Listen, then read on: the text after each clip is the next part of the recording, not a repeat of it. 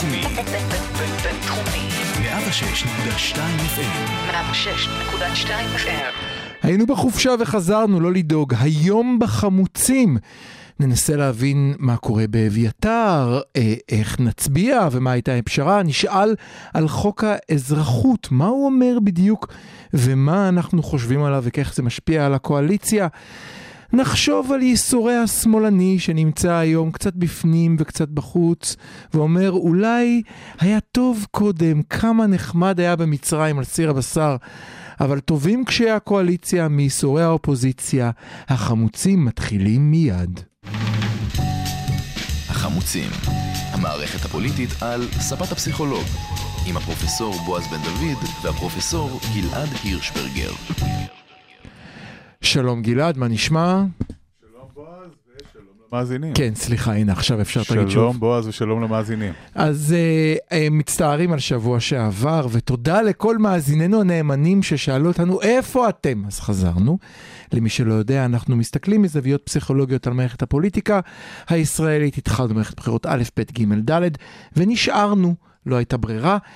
אני רוצה להתחיל איתך ברשותך, מאחר ואני יודע לאיפה אתה רוצה להגיע, עם ציוץ מאוד uh, מעניין שלדעתי יכול להתחיל את כל הסיפור, שהוציא uh, יושב ראש הנהלת מרץ, אורי זקי, שהוא גם בן זוגה של השרה זנדברג. זנדברג. הוא גם דמות פוליטית מאוד ססגונית, הוא מתראיין כל הזמן בערוץ 20, הוא מאוד מתעניין בשיח עם הימין. הוא הוציא, הוא פרסם ככה, שלח לי מצביע אה, טוויט אישי ב-DM ואמר לי, אסור לכם להפיל את הממשלה, אתה חייב להצביע בממשלה בכל דבר, אחרת בחיים לא נצביע לכם, לא נסלח לכם. אמר לו, אוקיי. אומר עברה שעה והוא אמר לי, אבל באביתר, אסור לכם להתפשר, אתם צריכים להתפטר בממשלה אם זה עובר. ואז הוא אומר, עניתי לו סימן שאלה. אני חושב שזה על, על, ב, באיזה קופסה קטנה מדגים את הסיטואציה המעניינת שנמצאים בה מפלגת מרצ ומפלגת העבודה, וכל השמאל הישראלי. בכלל כוחות, כוחות השמאל היום בקואליציה. נכון. אז אני חושב שזאת הזדמנות מצוינת לדבר על הפסיכולוגיה של הפשרה. כן? מה זאת פשרה? ולמה אנחנו עושים פשרות, ומתי אנחנו לא עושים פשרות? האם, האם פשרה זה דבר טוב בהכרח או רע בהכרח? מהי פשרה? אז פשרה באופן כללי זה משהו שיש בו צדדים אה, מאוד טובים. בגלל שכאשר אנחנו מתפשרים, אנחנו אוקיי. מסוגלים אה, להסתדר עם אנשים אחרים מהמם. שהרבה פעמים קשה לנו להסתדר איתם. מהמם. אנחנו צריכים להגיע לאיזשהו מודוס ויוונדי, לאיזושהי אה, אה, דרך קיום משותפת עם אנשים שקשה לנו איתם אה, הרבה פעמים, מהמם. ולהיות כל הזמן קיצוני ולאחוז בעמדות אה, נוקשות ובלתי מתפשרות, זו כמובן לא דרך להתנהל בפוליטיקה בשום אה, דרך. אבל רגע ולכן- לפני הפוליטיקה. רגע, רגע, שנייה. טוב. ולכן פשרות, ולכן פשרות באופן כללי כן משרתות את האינטרסים שלנו פעמים רבות. אבל, אבל, ויש כאן אבל מאוד כן. גדול, בפסיכולוגיה חברתית יש מושג שנקרא ערכים מקודשים, או sacred values. אוקיי, ואנחנו יודעים סקרנת. שכשאנחנו מגיעים לערכים מקודשים, לדברים שעליהם אנשים מוכנים אה. למות, כן. אלה נושאים, אלה נושאים שאנשים לא מתפשרים עליהם, רואים בצורה מאוד שלילית פשרה עליהם, ולא רק זאת, מוכנים לשלם מחיר יותר, מאוד מאוד יקר, כדי לא לזוז מהעמדה שלהם. אוקיי, אז אתה אומר, אה, התחלת בעמדה מעניינת. אמרת בפוליטיקה, פשרה זה דבר טוב, גם לאינטרס שלי, שאני רוצה מאוד רק א', אתה רוצה מאוד את ב', עדיף לי להגיע לפשרה איתך ולקבל חצי א' וחצי ב', מאשר להישאר בלי א' בכלל. כן, בוא, בוא אפילו נלך לראש הממשלה לשעבר לוי אשכול, שאמר, אני מתפשר ומתפשר עד שאני משיג את מה שאני רוצה. מעולה, מעולה. כן, יש בזה משהו, אבל אתה אומר, פשרה היא דבר נחמד עד שמגיעים אה, היא לא למקומות דבר הקדושים. נחמד, היא דבר הכרחי. היא הכרחי. אנחנו לא יכולים, אף פוליטיקאי לא באמת יכול להגיע למקום שהוא רוצה להגיע אליו, ושוב, אם נחזור ללוי אשכול, מהמם, בלי להתפשר לפעמים. השאלה היא על מה אנחנו מוכנים להתפשר, מהמם. ומתי אנחנו מוכנים להתפשר, אבל על מה אנחנו לא מוכנים בשום פנים ואופן להתפשר. רגע, רגע, לקחת כאן כמה דברים, אני רוצה לחזור אליהם. אמרת, מתי מוכנים להתפשר? על מה מוכנים להתפשר, ואיפה אתה שם את הגבולות האדומים, ואיפה אתה שם את הקווים האדומים ושום נכון. פנים אסור ללכת עליהם. נכון. אוקיי. עכשיו, כאן אנחנו רואים, אם נחזור לעניין של אביתר, אנחנו רואים דבר מאוד מעניין. מהמם, אנחנו רואים מצד אחד את מפלגות השמאל שבקואליציה, מהמם. הן נאנקות ו- ומתעוותות ועושות כל מיני אה, קולות לא מרוצים, מהמם. אבל בסופו של דבר הן לא שוברות את הכלים. לא. ואנחנו רואים את הארגונים הלא פרלמנטריים בשמאל, כמו שלום עכשיו, שכל הזמן צועקות מהיציע ואומרות, אסור להתפשר, זה ביזיון, זה נורא ואיום, איך אתם עושות את הדבר הזה? אהה. אנחנו הצבענו אה, לכן לא כדי שתכשירו התנחלויות. לא, תעצור שנייה אחת, אני חייב עכשיו לתת תמונת המראה המאוד מעניינת. מצד אחד אנחנו רואים בתוך הקו... בתוך ה... צריך להתרגל לזה. בתוך האופוזיציה את יושב ראש ש"ס, שהבטיח שיפרוש, לעשות לבתיו, אריה דרעי, ולא פרש עדיין, בא ואומר ברכות לקואליציה על, על הקמת התנחלות חדשה, מי ייתן עוד. מצד שני, מי שאחראי על הפשרה, נמצא עכשיו הבטחת שב"כ אחת מלפני הכי גבוהה, מפחד מאנשים שמתנגדים לפשרה מימין וחשש לחייו. כן, תראו, זאת אומרת, תראה, יש כאן אה, בדיוק אותה תמונה. כן, זה נכון שיש גם התנגדות לימין, אבל בואו נשים את הדברים על השולחן ונאמר את האמת. האמת היא שהפשרה הזאת היא פשרה שמשרתת את הימין ואת תנועת ההתנחלות. בהחלט. הפשרה הזאת, המשמעות שלה היא שאנשים באופן זמני עוזבים את בתיהם, בתמורה לכך שהם, שהם מקימים איזשהו אה, כולל, בית כנסת, אני לא זוכר בדיוק, איזשהו מוסד אה, דתי מהמם. כלשהו, אחר כך מחזירים את האנשים ומכשירים את, ה, את המאחז לא, הלא חוקי הזה. אמרו שמצאו פשרה, מצאו, לא, סליחה. אני חושב שדווקא כאן כפשרה היה, היה כאן פתרון מעניין, אני לא שאני אוהב אותו, חלילה, אבל השאלה שאנחנו נדון ונראה. סוג של דחייה שאי אפשר לדעת מה יהיה איתה. בסופו של דבר מדובר בהכשרת המאחז הלא חוקי הזה. זה מהמם. השורה התחתונה. זאת אומרת, ככה יש אתה כאן... רואה את זה? כן, אוקיי. בוודאי. זה, זה מה שאני רואה לה, לעתיד לבוא. זאת אומרת, mm-hmm. כל ה, הסיבה היחידה שהמתנחלים מתפשרים כאן, זה שאומרים, אוקיי, אנחנו נעשה איזושהי מחווה זמנית מהמם. כדי שמפלגות השמאל בקואליציה לא יעשו רעש, אבל בסופו של דבר, השורה התחתונה תהיה שאנחנו נחזור לשם ביתר שאת, נקים, אה, המאחז הלא חוקי שלנו יהפוך להיות התנחלות הנה חוקית. לוי אשכול, מתפשרים, מתפשרים עד שמקבלים את כן, ההתנחלות. ו- וגנץ הולך עם זה פחות או יותר. זאת אומרת, מהמם. גנץ, אה, בסופו של דבר, מה שחשוב לו זה החוקיות של העניין הזה, מהמם. והוא מוכן אה, אה, לקדם את זה. ג- אה, לא, אבל- גנץ עשה עוד משהו, סליחה, ברשותך.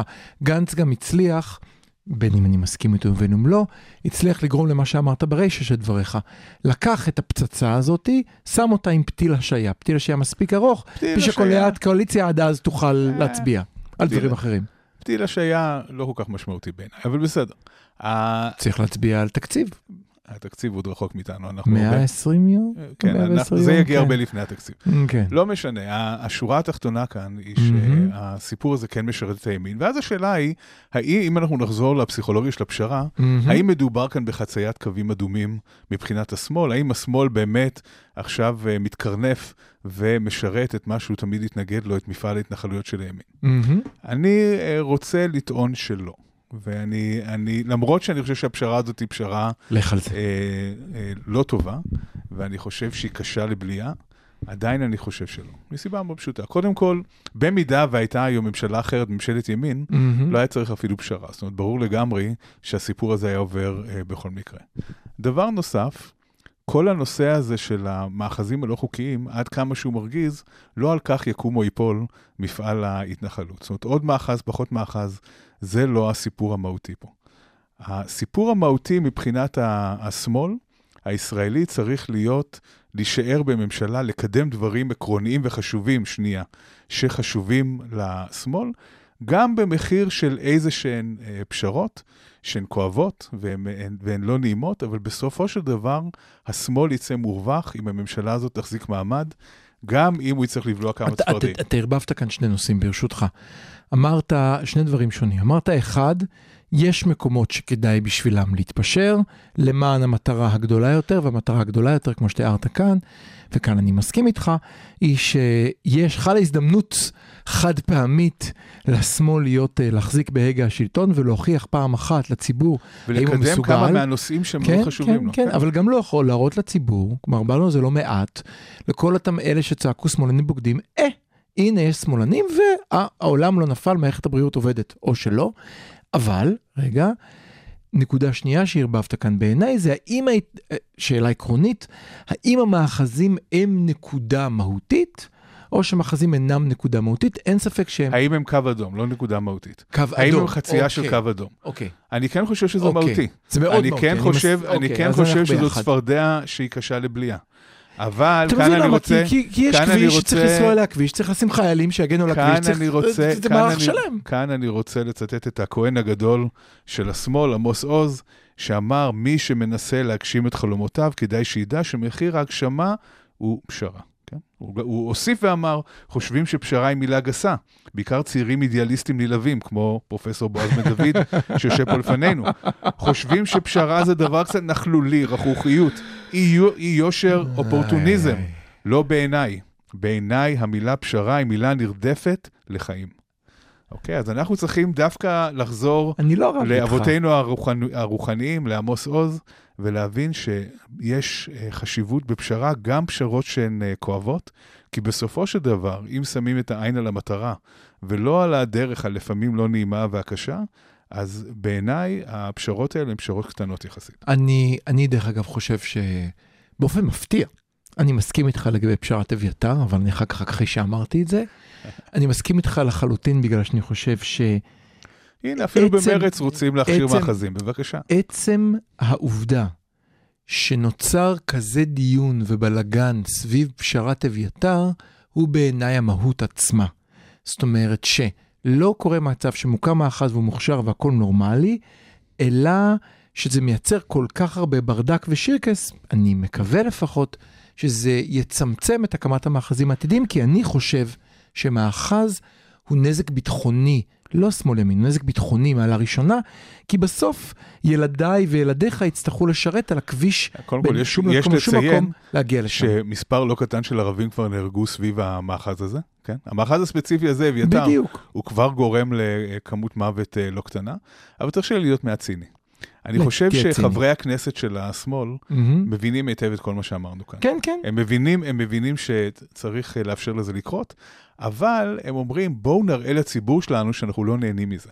נראה להם שאנחנו, אנחנו אומנם, אומנם לא מתנגדים, אבל אנחנו צריכים לעשות קולות של אי שביעות רצון, כדי אבל- שכולם יראו אבל שאנחנו לא נהנים מזה. הקולות האלה הם חשובים, סליחה גלעד, הקולות האלה הם חשובים, כי אם אתה אומר, אין בעיה, הכל בסדר, אז זה משדר שאפשר לעשות עוד.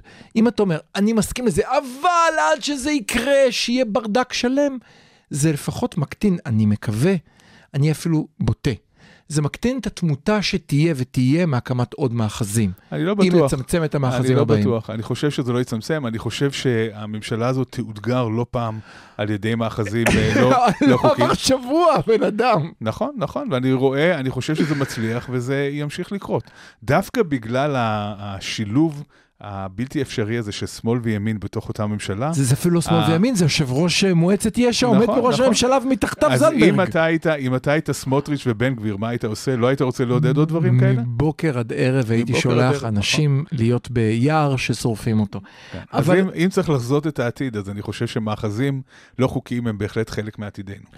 אבל אני חושב שאתה הולך לעשות כאן מעבר, לא? אתה לא הולך לעשות כאן מעבר? למה אתה רוצה שאני אעשה מעבר? למקום אחר שאולי בו לא צריכים להתפשר? ש- תגיד אתה. לא, אני- אתה אני- מנסה לנחש את מה שאני חושב?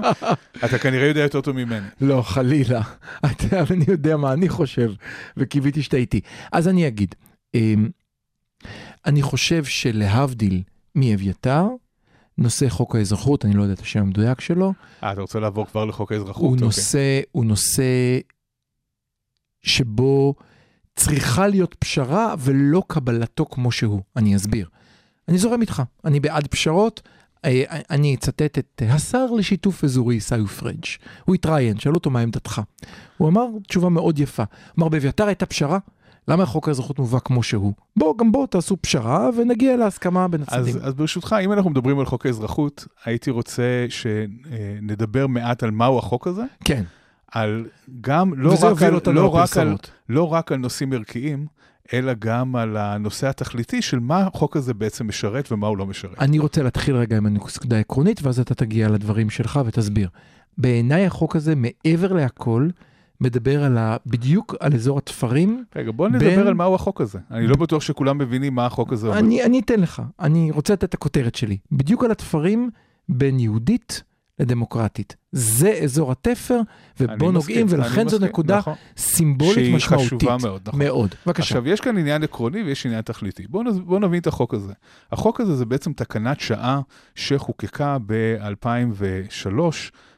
בשוך האינתיפאדה השנייה, כשהמטרה הייתה לא לאפשר לגורמי טרור אה, להתערבב אה, בתוך האוכלוסייה הישראלית, לקבל אה, אזרחות, ושתהיה כביכול סכנה ביטחונית. מהמם. אנחנו יודעים כמה דברים מאז. אנחנו יודעים שאחוז האנשים שהתאזרחו מבין תושבי השטחים שהתחתנו עם ישראלים שמעורבים בטרור, הוא משהו כמו אלפית האחוז. כן? זאת אומרת, זה, מהמם. ה- הטיעון הביטחוני כאן הוא טיעון מאוד חלש, אה, למרות שאבי דיכטר אומר שכל מתק כן. של טרור שקיים צריך לכבות אותו, גם אם הוא מתק קטן, אסור להשאיר אף אה, מתק פתוח. אבל על זה אפשר להתווכח. לצערי גם השר לביטחון פנים השתמש בתירוץ הזה לאחרונה. כן. אני חושב שכאן, ברשותך, אפשר גם לתת לרשויות הביטחון הישראליות, השב"כ, לעשות אה, סלקציה. נכון, שזה עוד נקודה. אנחנו יודעים שבכל מקרה, גם אם החוק, גם אם מאפשרים ל- לתושבים מהשטחים להתחתן עם ישראלים ולהתאזרח, הרי לא יעשו את זה באופן אוטומטי. יבדקו את הרקע הביטחוני שלהם, יבדקו שהנישואים הם נישואים אמיתיים ולא נישואים פיקטיביים, כמו בדיוק. שעושים בכל מדינה בעולם. כמו שעושים בארצות הברית, אם נכון, אתה עושה נכון. נישואים פיקטיביים, או נכון. אם אתה טרוריסט, אתה לא מקבל אזרחות. נכון. אוקיי, אז הטיעון השני הוא טיעון דמוגרפי. כן. אנחנו רוצים לשמור על ישראל יהודית, לא ייתכן שנאזרח כל כך הרבה פלסטינים. מהמם. מדובר בכמה אלפים בודדים. הם לא מהווים באמת סכנה דמוגרפית. אם מישהו באמת חושש מהסיכון הדמוגרפי, עליו אה, לתמוך בצורה מאוד ברורה בנסיגה של ישראל מהשטחים, כי הבעיה הדמוגרפית העיקרית היא השליטה שלנו ב-2.6 מיליון פלסטינים. אפילו לא לפני זה, אזרוח של כמה אלפי פלסטינים. הוא צריך מיד להודיע שמחלקים את ירושלים ולוקחים את כל המאות אלפים, עשרות אלפים שיש שם, ואומרים, אה, קדימה, אתם תושבי פלסטין, על אדמתכם. שכמובן לא ו- קורה. וכאן, וכאן באמת אנחנו צריכים להבין שמדובר כאן אה, במשהו שהרווח מהחוק הזה הוא רווח מאוד קטן, זה משהו שאיילת שקד דוחפת בשיא הכוח עם אה, חוות דעת של השב"כ, שלא כל כך ברור מהן חוות הדעת האלה לאור, לאור הנתונים שאנחנו יודעים לגבי טרור, אבל יש סיבות מאוד טובות לא לחוקק את החוק הזה. המחיר הישראלי של קבלת המצב שבו פלסטינים מתחתנים עם ישראלים הוא מאוד נמוך.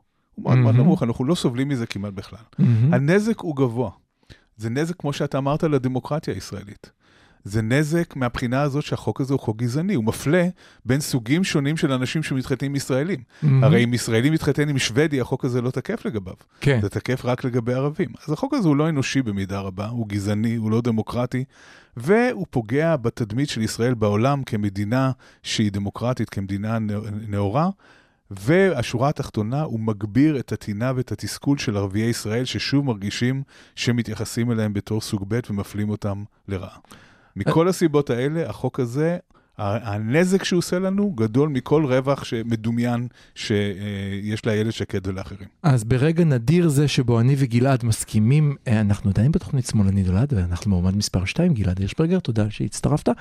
אנחנו אחרי אה, השיר שיהיה לנו עכשיו, ננסה להבין למה דוחפים את החוק הזה, למה הליכוד מתנגד לחוק הזה, ולמה חברת הכנסת אבתסים מראעינה, שלא עומדת ביום הזיכרון, הולכת להרים את ידה בעד החוק הזה. חכו, יהיה מעניין, כבר חוזרים.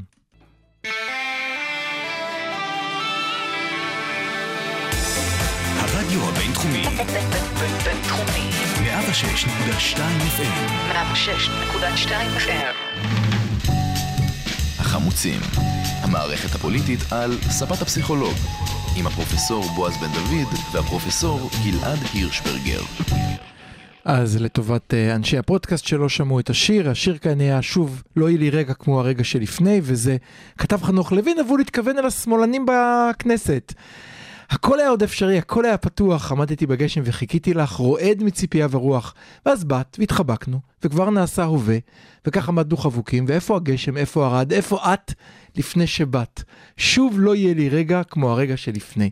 כמה כיף היה כשאמרנו מקימים את הממשלה, אין ביבי, ופתאום מגיעים ייסורי הקואליציה, וצריך להתמודד עם כל מה שמסביב, ואנחנו נמשיך את מה שדיברנו קודם על חוק האזרחות, אבל הם קיבלו בליץ מכל הכיוונים, קורונה, אה, רצח, אה, אה, רציחות במגזר הערבי, כל הדברים שדיברו עליהם קודם קורים עכשיו, בום, עכשיו בואו נראה אתכם עושים את זה אחרת. נכון. איפה הרגע לפני קודם?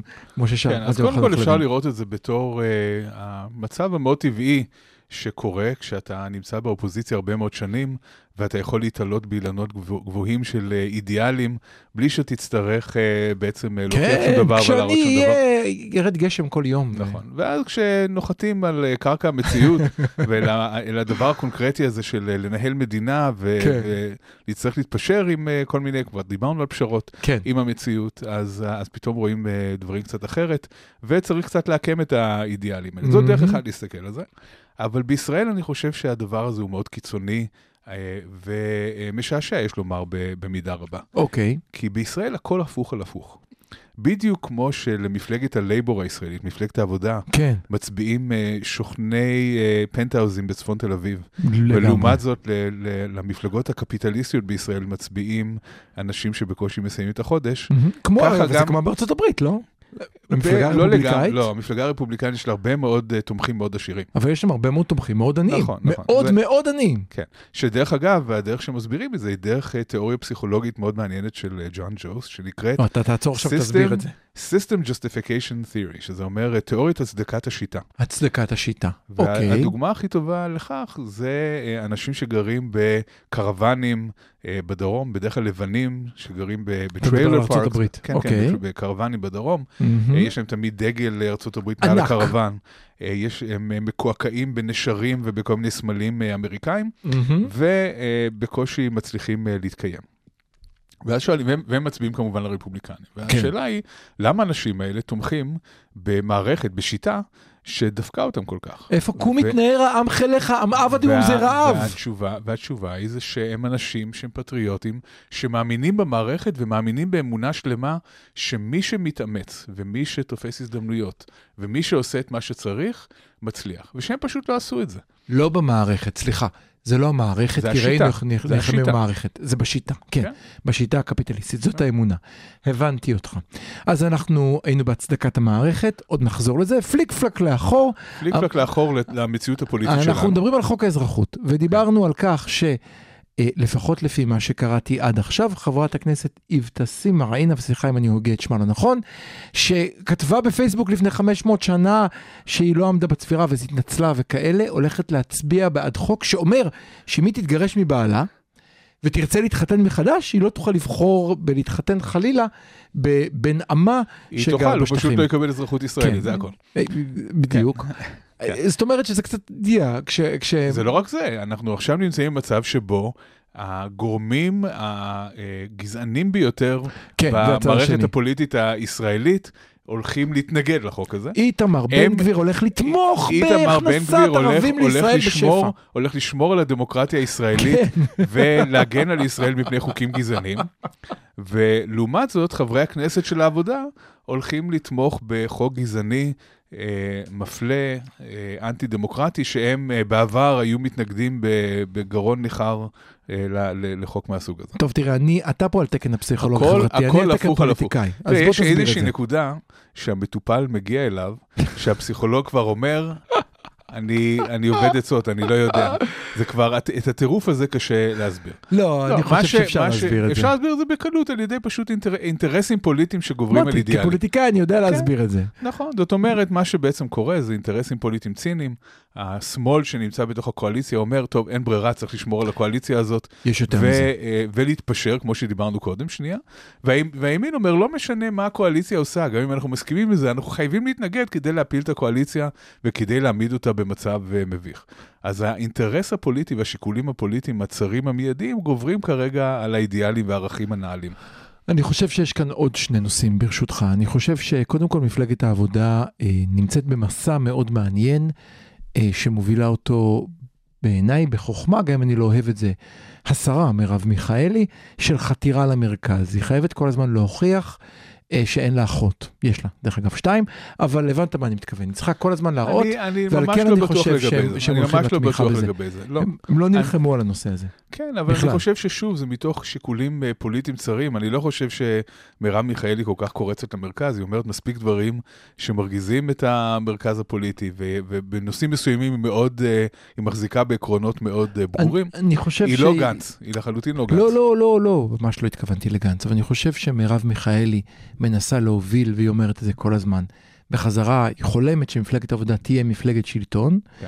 ועל כן היא חייבת להראות שהיא מוכנה, אני אזרום איתך, שהיא מוכנה גם בנושאים האלה להתפשר. בכך היא משאירה את העבודה במרכאות המלוכלכת אל מרץ שצריכה כאן לבוא ולהיות אז, ה- אז זה, זה לא שונה ממה הסופר שאני אגו. אמרתי, זה מתוך שיקולים פוליטיים צרים. הם מוכנים לקבל דברים שברור שהם לא מסכימים איתם בליבם פנימה. והצד השני פשוט אה, אה, החליט שהוא עושה את כל מה שהוא יכול to disrupt. נכון. אין כאן שום כוונה, אין, אין ערכים ואין אידיאלים, זה בדיוק העניין של disrupt הוא נכון. רק disrupt. אבל גם לעשות, בלי... לעשות הכל בשביל לערער את הקואליציה. אבל, אבל אני אגיד לך למה זה קורה. זה קורה בעיניי כי אין, יש כאן כמה דברים. אחד, אה, דיברת על זה אתה לא מעט. הם היו עד אבל עכשיו... מול כל הציניות הזאת, אני מוכרח. להגיד, יש אישה אחת שעומדת על ערכיה כמו לביאה, ולא מתפשרת על כלום. מי זאת האישה הזאת? שקד? איילת שקד. עם הבושם, עם. הבושם הידוע של הפשיזם, כן. היא מראה שפיה וליבה שווים, והדברים לא, הקשים אני- שהיא אני- אומרת והדברים הקשים שהיא חושבת, הם גם הדברים שהיא מובילה את החקיקה לגביהם. אז אני אגיד משהו בנושא הזה. אם חתכת אותי, אז אני אגיד, תראה, גדעון סער עשה עכשיו בעיניי אה, משהו מבריק. הוא מאוד מאוד רוצה לעשות שינויים דרסטיים אה, לגבי למשל חוק אה, יסוד החקיקה, והוא רוצה לעשות פיצול היועמ"ש. מה הוא עשה? הוא הקים ועדה, מי הוא שם בוועדה? את סוז, פרופסור סוזי נבות. פרופסור סוזי נבות, ישבתי לצידה לפני 500 מיליון שנה בהנהלת מרץ, כשהייתי סטודנט צעיר ואלים, ואני אומר, אם גדעון סער שם לצידו מישהי שהיא גם אושייה משפטית וגם שמאלנית ידועה, הוא יגיע למשהו, כמו שאמרת, פשרה, אבל שתביא אותו בסוף למה שהוא רצה. יהיה חוק יסוד החקיקה, שאף אחד לא יכול נגדו, נגדו כלום, ויהיה פיצול. זאת אומרת, יעשה מהפכה בבית, במערכת המשפטית הישראלית, אם הוא יצליח, שהיא לדורות והיא בדיוק האידיאולוגיה שלו, אבל כמו שאתה אמרת, על ידי פשרה, פשרה, פשרה, פשרה, ואז הוא מגיע לכל מה שהוא שהוא מגיע רוצה. למה שהוא רוצה. כן. בדיוק מה שהוא רוצה. איילת שקד הולכת כאן במדיניות אחרת לגמרי.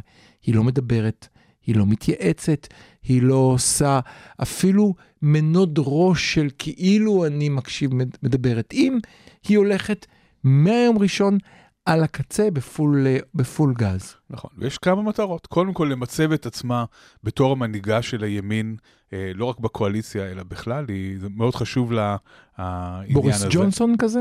ב...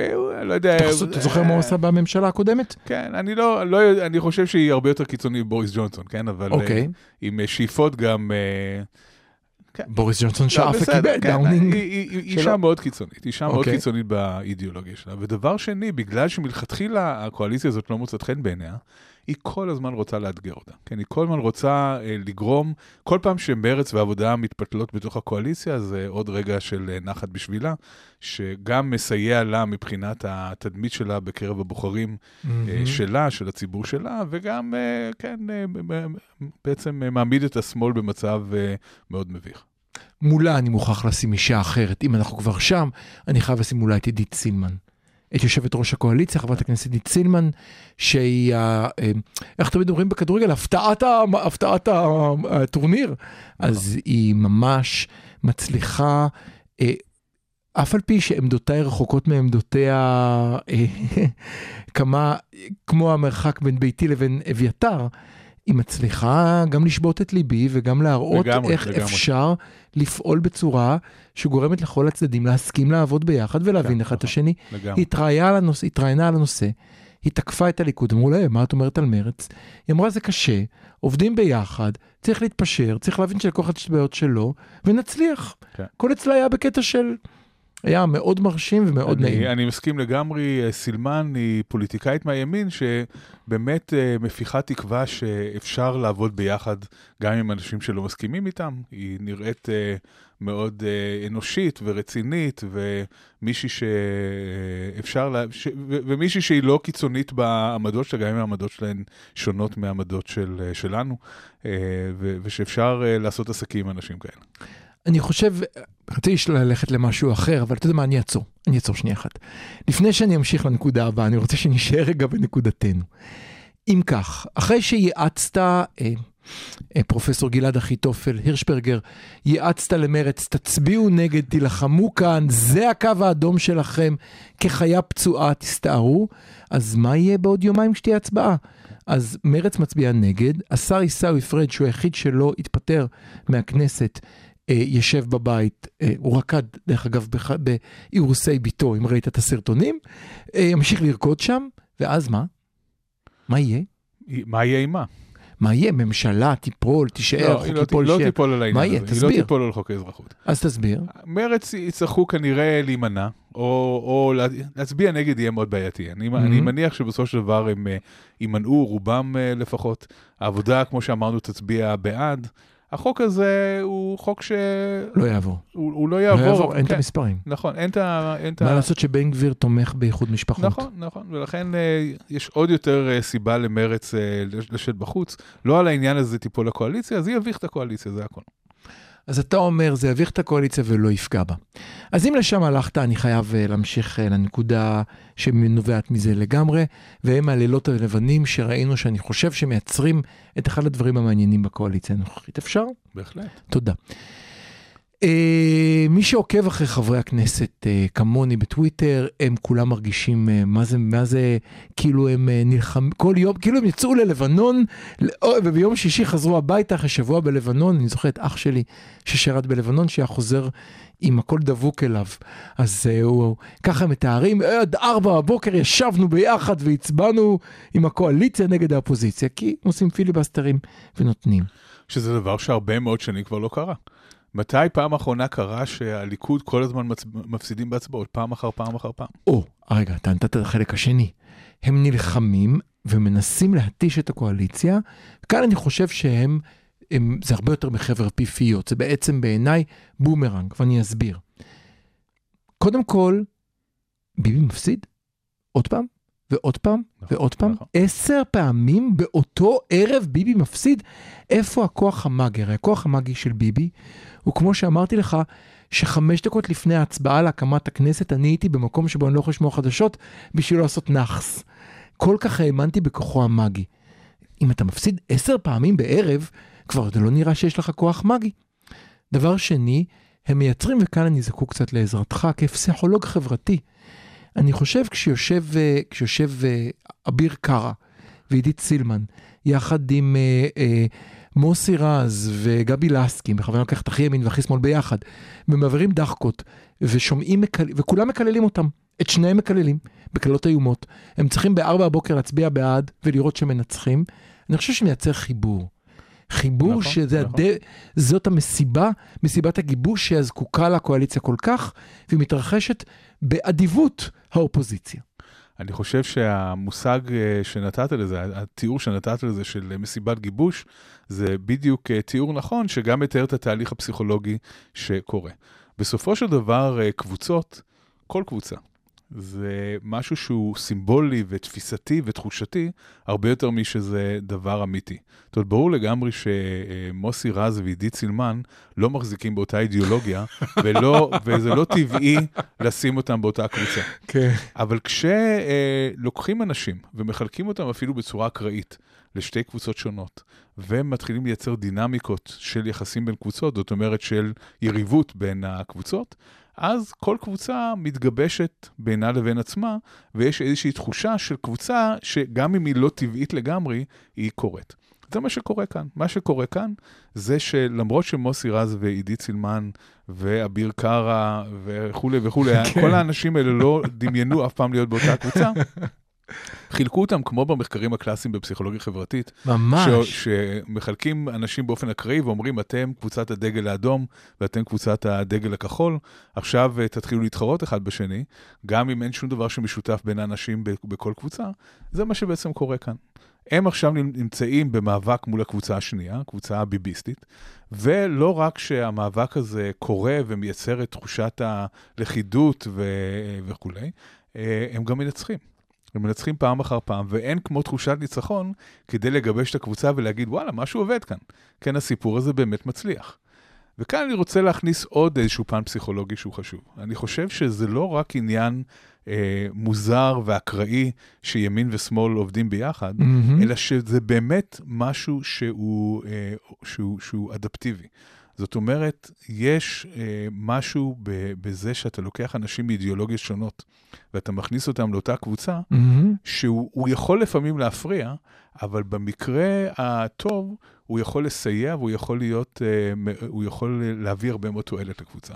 מדוע? כבר דיברנו על זה בשידורים קודמים. מהמם. אנשים מאידיאולוגיות שונות בסופו של דבר תופסים את אותה מציאות בצורה שונה, כאשר אף אחד מהם לא לגמרי טועה. אנחנו פשוט מסתכלים על אה, אותה מציאות ממשקפת קצת שונה, מזווית קצת שונה, מפרספקטיבה קצת שונה, וכאשר באותה קבוצה יש אנשים שרואים את הפרספקטיבות השונות האלה, מקבלים תמונה שהיא הרבה יותר שלמה, שהיא הרבה יותר כוללת, ואז היכולת להתנהל בתוך התמונה הזאת ולנווט ולקבל החלטות אה, טובות.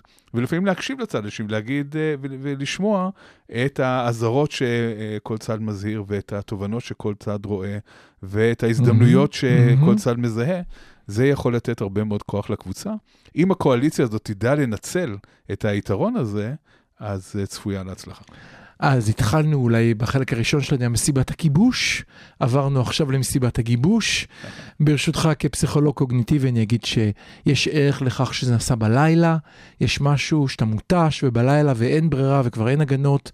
גם יש ערך לכך שאתה מותקף, מסיבות עושים בלילה, לא? ברור, ושאתה מותקף, זאת אומרת ההתקפות האכזריות, משולחות הרסן, שהן מושלכות בשניהם, אתה מסתכל עליו ואומרים, עליי יורדים ועליך יורדים, אותי מקללים ואותך מקללים, יורים על שנינו ביחד, אז אנחנו יורים בחזרה ומנצחים, אז אולי נעבוד ביחד. אז היינו עם גלעד אופטימי, בחלק הבא אנחנו הולכים לדבר על מי שאולי יהיה דובר נשיא המדינה. כבר חוזרים.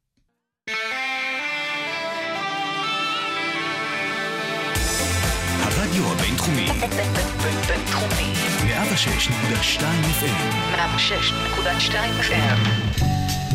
החמוצים, המערכת הפוליטית על ספת הפסיכולוג, עם הפרופסור בועז בן דוד והפרופסור גלעד הירשברגר.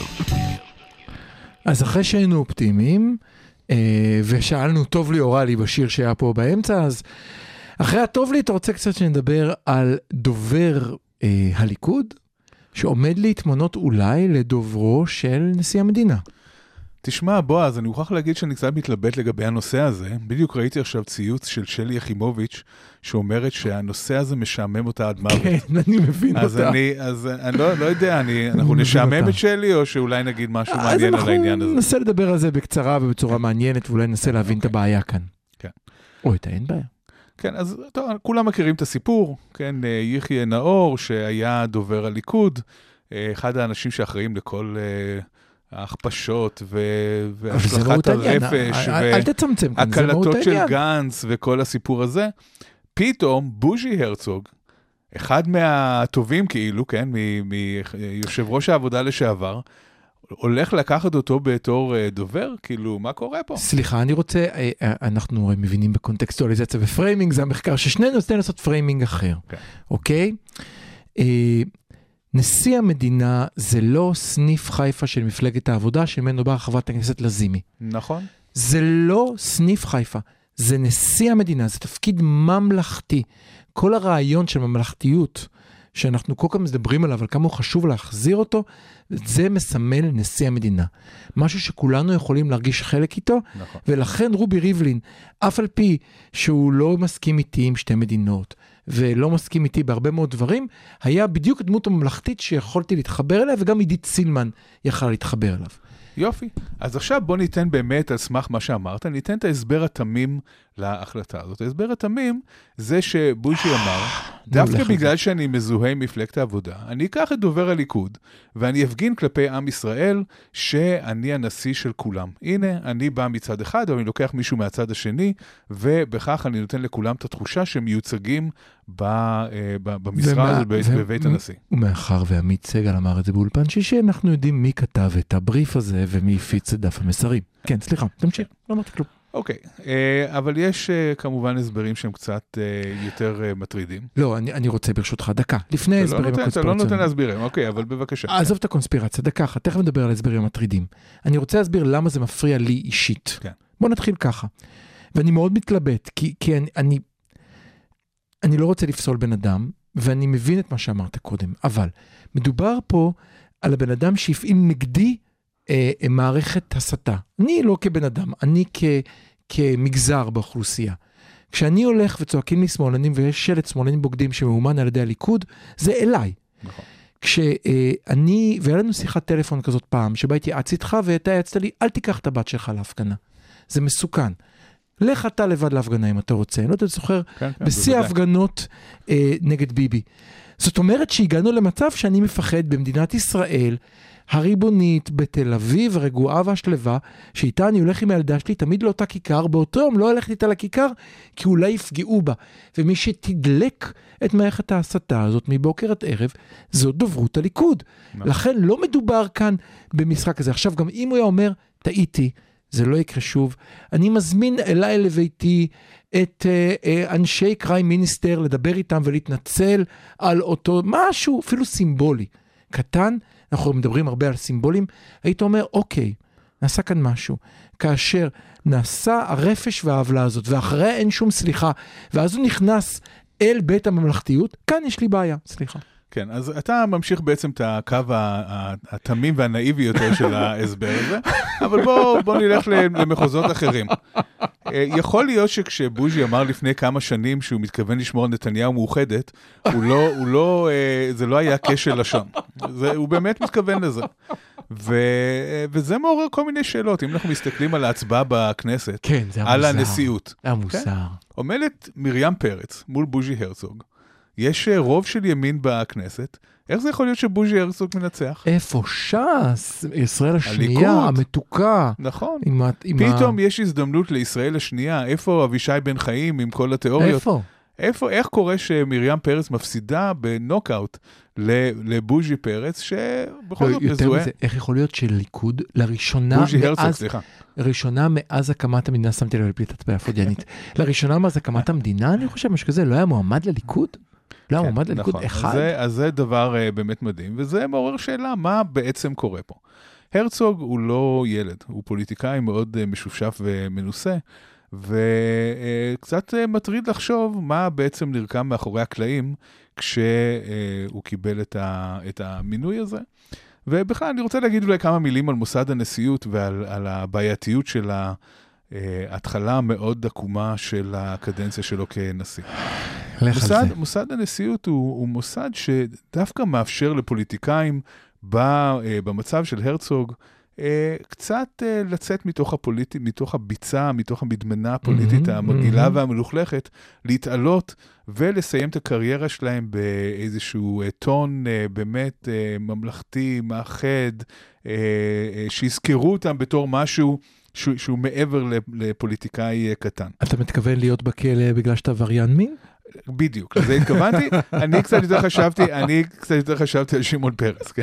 אבל כן, נכון, אבל יש את האופציה הזאת, זאת אומרת, יש, יש תמיד את האופציה של אה, אה, לסיים עבריין מין קטן בכלא, או סתם אולי לסיים אה, נשיא, נשכח. שנראה אה, לא טוב מהיום הראשון שלו בקדנציה, ואז Mhm. השאלה היא, בשביל מה הוא בכלל, Mhm. בשביל מה הוא צריך את זה, בשביל מה אנחנו צריכים לא, אבל. אתה צודק, הנשיאות של רובי ריבלין ובאמת של פרס הייתה נשיאות נכון, שהיא ו- עשתה משהו מאוד משמעותי למ- למעמד ולמדינת ישראל. נכון, רובי ריבלין לפני הנשיאות היה עוד חבר כנסת אה, בליכוד, אה, אוהד כדורגל כזה, לא מישהו אה, שהרשים אותנו באופן מיוחד. בתור נשיא, המניות שלו עלו לאיזושהי דרגה קצת יותר גבוהה. לחלוטין. אה, פרס, אה, שכל הקריירה הפוליטית שלו, הוא היה ידוע בתור חתרן חתרן בלתי בלתי נראה, נראה, ובתור אה, פוליטיקאי נכון, קטן. נכון, הנשיאות העלתה אותו לגובה אחר. נכון. ויש חשש שבוז'י לא הולך אה, להמריא לגובה הזה אם ככה הוא מתחיל, אם אלה אנשים שהוא אה, מקיף את עצמו אה, בהם,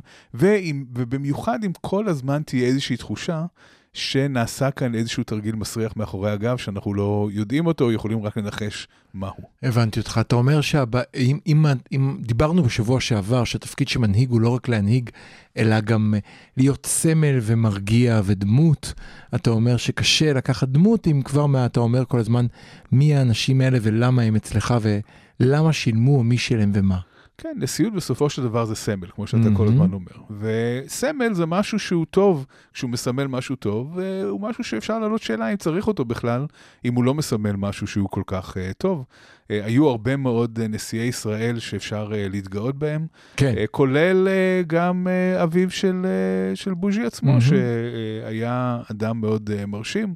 Uh, אבל אם הנשיאות הולכת להיות שוב אה, משהו אה, אה, ש, שמסמל משהו לא נקי ומשהו שמעורר כל כך הרבה מחלוקת, אז יש שאלה בשביל מה אנחנו צריכים את המלכת אנגליה הזאת שלא משרתת את, ה, את, לא, ה, את בוא- הצורך של סמל חיובי. בוא, בוא, בוא לא נהיה כמו ביבי שניסה לבטל את מוסד הנשיאות ובלבד שרובי לא ייקח אותו, אז בוא לא ניאבק בממלכתיות, אבל אני, אני חושב...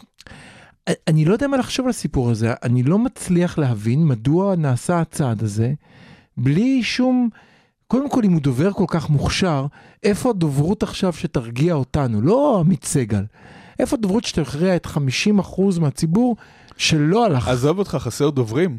חסר דוברים מוכשרים. כן. הוא הבן אדם היחידי בישראל שיכול להיות כן. דובר כן. של המוסד שאמור להיות הכי ממלכתי והכי לא שנוי במחלוקת. כן, מה גם זה- שלא יש זאת- דוברת קודם שהייתה איתו זה, ויש דוברת בית, כן, בית לא, הנשיא הנוכחי, יש כן. כאן, זה מריח מאוד לא טוב הסיפור הזה. כן. וכן, ובאמת אה, כבר אה, אה, מציב סימן שאלה מאוד גדול סביב הנשיאות של הרצוג אה, ב'. בוז'י, אל תעשה את זה, קוראים לך החמוצים, ואולי בדקות אתה האחרונות... יודע, את חי... כשחיים הרצוג אה, כן. נהיה נשיא, אז אחד מהש"סניקים, אני לא זוכר איזה, קרא לו חומץ בן יין. שזה היה, זה היה דבר מאוד לא נכון לומר, בגלל שחיים הרצוג היה איש מאוד מאוד מרשים, אה, גם כפוליטיקאי וגם Mhm. כנשיא, מהמם. אבל יכול להיות שהוא פשוט, המחמאה הזאת אה, דילגה דור, ו- ובוז'י באמת יוכיח שהוא החומץ יין. אני נותן ל- ל- לנשיא הנבחר, בוז'י הרצוג, 100 ימים של חסד, ואז אני מוכן... אין בישראל להתחיל ימים לפתוח. של חסד, אה, אפילו לא יום אחד. תראה כמה זמן הממשלה הנוכחית קיבלה, אין סוף ימי חסד. בשלוש דקות האחרונות, אתה רוצה להעלות נושא או שנדבר על הקורונה? קורונה, קורונה. ברור. כן. חברים, אה, אני, אני, אני לא, לא, לא יודע. אני לא יודע מה להגיד. אני מודה שאני קיוויתי וציפיתי שתהיה לי תחושה שמתווכים לי את המידע באופן מדויק יותר. תראה, אחד הדברים שמאוד מטרידים במה שקורה עכשיו, זה שאם היה נדמה עד לפני רק כמה שבועות, שהנה ניצחנו את המגיפה, כן. וזה מאחורינו, מהמם. אז פתאום הכל חוזר, ואנחנו לא לא ראית יודעים... אף סרט בחיים שלך? אתה לא יודע שהעשר דקות האחרונות זה שהרוצח שחשבת שהרגת אותו הוא קם, נכון? זה בדיוק כמו סרט כזה, זה סוג של סרט אימה. אנחנו, אה, כן, אנחנו מקווים שנהיה פה גם בשבוע הבא בשביל אה, לשדר את, ה, את התוכנית הזאת. כן. אבל אה, זה באמת קצת, זה, זה, זה באמת מבאס שהעניין הזה קורה. אה, זאת לא הנקודה המבאס. המעניין בעיניי הוא השאלה האם, ונלך בכל זאת, אנחנו בפוליטיקה, האם אני מרגיש שהשינוי שכל כך רציתי, אני אישית מודה, והעובדה שאני חשבתי שנכון שמרץ תיקח את תיק הבריאות, האם היום בנקודה הזאת, והוא עשה הרבה דברים, למשל העובדה שבשבוע הראשון הוא הלך לאברבנאל, הייתה בעיניי, בטח כפסיכולוג, סמל משמעותי מאוד. ללכת לחצר האחורית של החצר האחורית ולהגיד, כאן אני הולך לטפל. אבל התוכניות בצד, בסוף באה עליו הקורונה, נכון. הוא יותר יותר נכון. צריך להתמודד. השאלה היא, האם מה שלא הרגשתי קודם, לא הרגשתי ביטחון, האם עכשיו הוא מסוגל אין, לתת... אין ספק, אין ספק שיש מאמץ מאוד גדול מצד אה, הורוביץ ומשרד הבריאות ומשרד התחבורה, צריך כאן לתת גם נכון, אה, נכון, מחמאה למיכאלי. יש לגמרי. כאן מאמצים מאוד גדולים לנסות וגם להשתלט על שיתוף זה. הפעולה הוא מרשים, משתפים נכון, פעולה. אבל, אבל ל- לווירוס יש תוכניות אחרות, וגם עם כל המאמצים, לא בטוח שאפשר יהיה באמת להשתלט על זה כמו שצריך. יכול להיות שנגיע לחסינות פגר לפני שנגיע לחסינות עדר, אבל איך שלא יהיה, עדיף, עדיף הורוביץ על ליצמן ללא, ללא ספק בכלל, זה, אין, אין שום מקום להשוואה. בוודאי שאין מקום להשוואה. לפחות נרגיש שנתנו פייט עד הסוף. זהו, אני, אני חושב שהבעיה כאן בעיניי היא חוסר העובדה שאני מקווה לראות יותר את הורוביץ מדבר. אני לא יודע למה האסטרטגיה מובילה לכך שלא הוא מדבר אלא מנכ"לו מדבר כל יום. הייתי רוצה יותר לראות את הורוביץ מדבר ואומר חברים, אלה הנתונים להיום, זה המצב, אלה המומחים, קחו את הנתונים, תבינו אותם, לא מסתירים מכם כלום, הכל שקוף, הכל גלוי. אה, שים לב שגם המדיניות החדשה מה שאתה אומר בעצם זה שאם אי אפשר להבטיח לנו שנהיה בטוחים, לפחות תנו לנו להרגיש בטוחים. כן, כן, תנו לנו להרגיש שלא מרמים אותנו. זה כבר התקדמות מאוד משמעותית בעיניי, כי אני חשתי כל הזמן שאני לא יודע, הורידו את התו הירוק, זה בטוח, מותר לשלוח את הילדה, אסור לשלוח את הילדה. נכון שעשו את זה, אבל אם יש שיקול פוליטי מאחורי זה, אני רוצה להרגיש שהממשלה שלי מספרת לי את האמת, כמו שאמרת, נותנים פייט ונותנים לי להרגיש שהכל תקין, שאין כאן איזה משהו מהצד. האמת שאני פשוט חושב שאף אחד לא ממש יודע. אנחנו נמצאים כרגע בקרקע בתולית, חדשה, לא נודעת. אנחנו לא יודעים לאן זה הולך. אנחנו מצד אחד רואים התפשטות של המגפה, מצד שני אין עלייה משמעותית נכון, בתחלואה הקשה נכון. והתמותה. נכון. It's anybody's good guess, אנחנו לא יודעים לאן זה הולך מכאן. ומאחר ואנחנו לא אפידמיולוגים, אנחנו לא נסתכן בלהגיד שום דבר חוץ מתודה רבה שהייתם איתנו, אנחנו חמוצים. אם תעשו לנו subscribe או תמליצו עלינו באפליקציה שבה אתם שומעים אותנו, כך נוספים יוכלו לגלות אותנו וזה יהיה נחמד. תודה לכם, אנחנו נהיה פה גם שבוע הבא, נעמוד בזה. נשתדל, אם לא יגיע וריאנט אה, גמא. וריאנט גמא, אנחנו חמוצים, להתראות.